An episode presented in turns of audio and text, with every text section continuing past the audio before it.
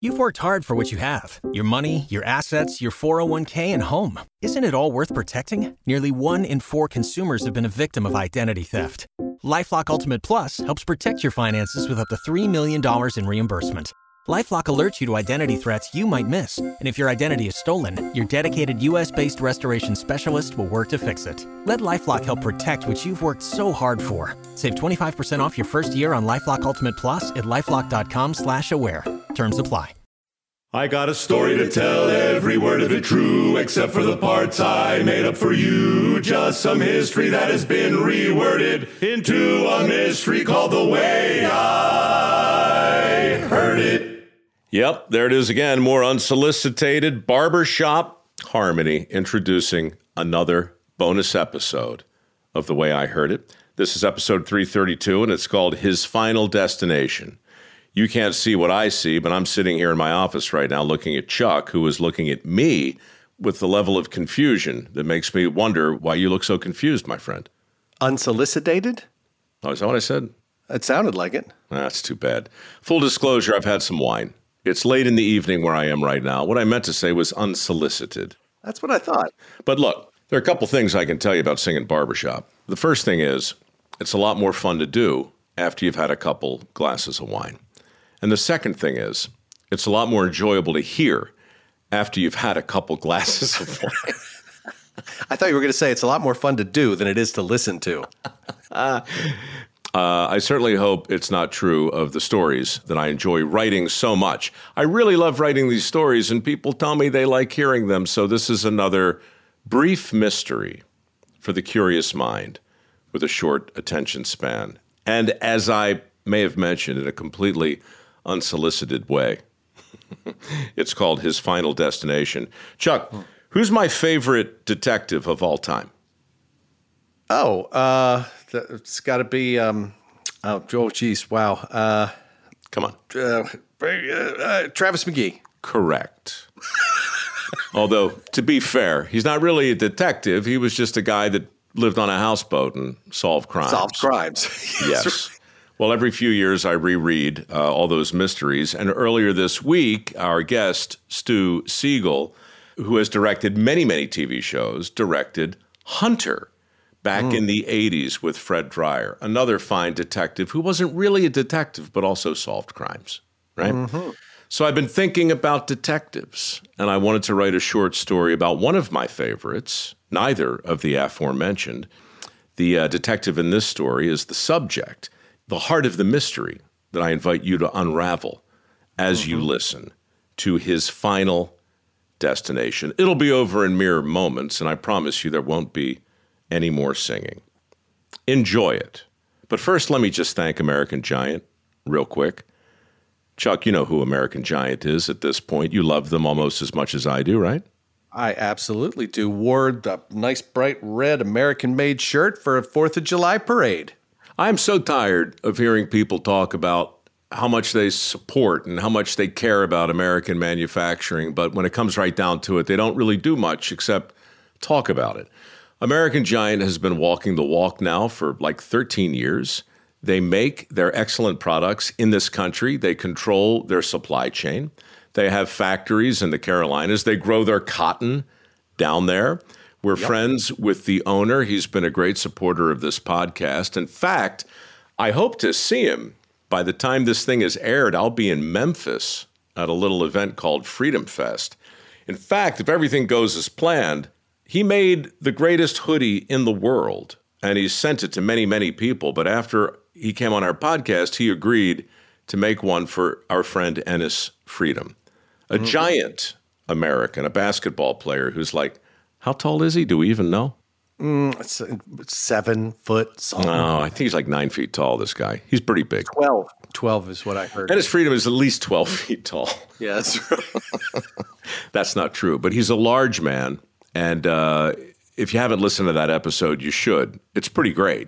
But Enes is going to wear an American Giant sweatshirt, tailor made just for him by our friends at American Giant, because Enes Freedom is a giant American. You don't have to be to enjoy these amazing clothes. In fact, what you should do is sally forth with all due speed over to American-Giant.com. Use promo code Mike to get 20% off anything you want.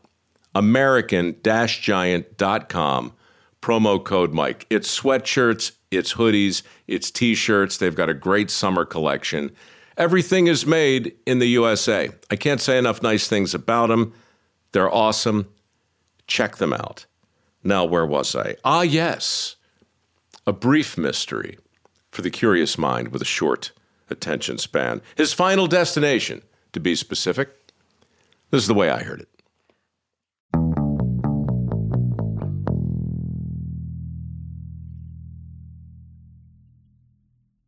Cipriano Ferrandini would have happily pulled the trigger himself, but that would have been selfish, for he was not the only patriot in the room. He was merely their leader, and as their leader, Cipriano Ferrandini knew that every man present deserved a chance to kill the man who had united them in their contempt. Question was, who would be given the honor? To settle the matter, Ferrandini invited those assembled to remove a single ballot from a wooden box. One ballot was marked inside with a red X. The man who drew that ballot would have the honor of pulling the trigger. Everyone in the room was pledged to secrecy as to the color of the ballot he drew. In this manner, Ferrandini told his followers, the identity of the honored patriot will be protected until the last possible instant. But Cipriano Ferrandini was taking no chances. He had actually marked eight ballots with a red X, not one, and therefore took great comfort in knowing that eight loyalists would be waiting with him in the crowd to greet the private rail car scheduled to arrive the following day at Calvert Station. Eight patriots all committed to eliminating one man. The odds of success were all but guaranteed. A hundred miles to the north, at approximately 11 p.m., a young nurse escorted her elderly patient through the Philadelphia station, where the last train of the day was about to depart. The nurse explained to the conductor that the man in her care was an invalid and requested a private car toward the end of the train. Oh, I'm sorry, ma'am, but this is a public train with open seating. Afraid there's not much in the way of privacy. I understand, sir, but our journey will be long and my patient is very ill. It's important that he get as much rest as possible. The nurse slipped a few bills into the conductor's hand. Whatever you can do, sir, would be much appreciated. The conductor pocketed the bills and led the two across a crowded platform. No one paid them any attention. The sickly man, hunched over with a shawl wrapped around his neck, clinging to the arm of his nurse. Inside, the conductor found them two seats together. The nurse thanked him again for his kindness. She then helped her patient settle into a window seat and pulled the shade down. Keep your face hidden, she whispered. Look at no one. Talk to no one. Well, you're a joy to travel with, the patient mumbled from behind his shawl. You should have been a tour guide. The young nurse gave her patient a grim smile. When we get to Baltimore, she said, things are going to happen quickly. We must not linger. I've arranged for a horse and carriage to get us from Calvert Station to Camden Station as soon as possible. From there, we'll transfer back to a private train and head to our final destination. I have every confidence in you, young lady. Wake me up when we get to Baltimore. With that, the invalid fell asleep, but the nurse did not.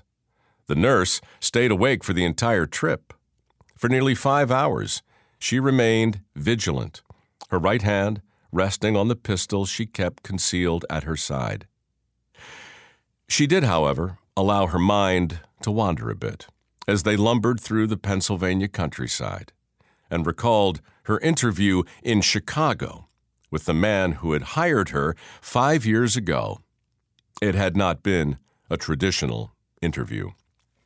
I'm sorry, ma'am, but We're not looking for secretaries at this time. Good, she said. I don't care to be a secretary. I wish to apply for the position of detective. The man behind the desk blinked in surprise. Oh, well, I'm very sorry, miss, but we don't hire women for that kind of work. It's too dangerous. Well, Allan, that makes me wonder if you're half as smart as I thought you were. The man behind the desk blinked some more. No woman had ever talked to him like this, much less addressed him with such familiarity. What is your name, young lady? My name is Kate, she said. Do you have any experience in law enforcement, Kate? Not at all, she said. But I'm a pretty good actress. And really, when it comes right down to it, isn't that what you're looking for? Allan didn't have a snappy answer, which was just as well because Kate was not done talking. Think about it, Allan. Women can go places men cannot. Women can elicit information in ways that men cannot. Women can blend into the world in ways that men cannot. Give me a chance, Allan, and I'll prove it. And so she did. Kate began working for Allan immediately and quickly solved a major embezzlement case by befriending the wife of the suspect and learning enough about the thief to get him convicted. Allan was impressed. She then posed as a fortune teller in order to extract a confession from another suspect and solve another case. Kate really was a very good actress, and she perfected the art of blending in. She went undercover many times and always got results. And now, five years after her interview with Allan, she was impersonating a nurse on the last train to Baltimore, escorting an invalid to his final destination in order to save the United States of America. Am I overstating it? I don't think so. You see, Kate's boss was a pretty good actor himself. It was Allan who had infiltrated the gang of insurrectionists in Baltimore and learned about the plot to murder his client. And it was Allan who convinced his client to abandon the security of his private train and take a public train instead.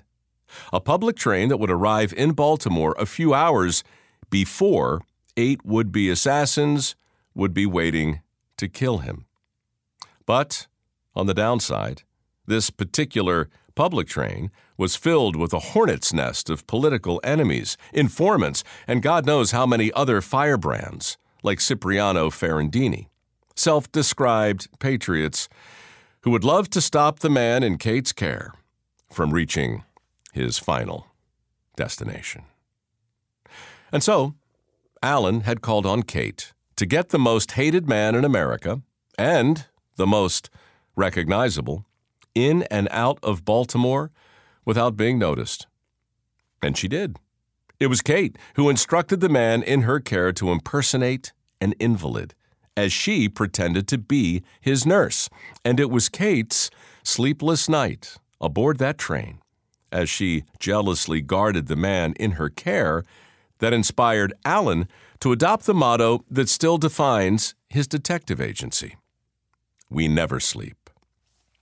Today, it's hard to say what America would look like if Allan's most famous client had been assassinated in Baltimore, as he very nearly was. But thanks to America's first female detective and the man who had the good sense to hire her, we'll never know. Because together, Kate Warne and Allan Pinkerton got their client in and out of Baltimore unscathed and on to his final destination in Washington, where he took the oath of office on March 4, 1861, and became the president our country so desperately needed. A president who would ultimately die from an assassin's bullet, but not before he ended slavery, won the Civil War, and kept the United States united. Not a bad legacy for the president who pretended to be an invalid, a president named Abraham Lincoln. Anyway, That's the way I heard it.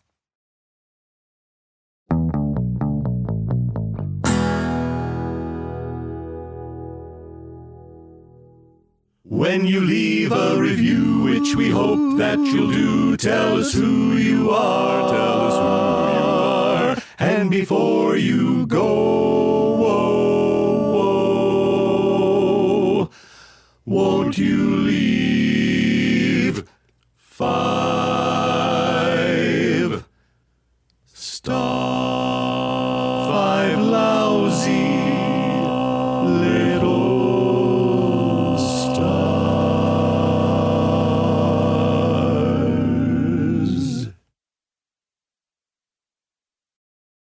own a vehicle with less than 200,000 miles and have an auto warranty about to expire or no warranty coverage at all, listen up. CarShield has a low-cost month-to-month vehicle protection plan that covers more parts than ever. Visit carshield.com/audio to find out how you could pay almost nothing for covered auto repairs. Drivers who activate this vehicle protection today will also receive free roadside assistance, free towing, and car rental options at no additional cost. Get your free quote today at carshield.com/audio. That's carshield.com/audio.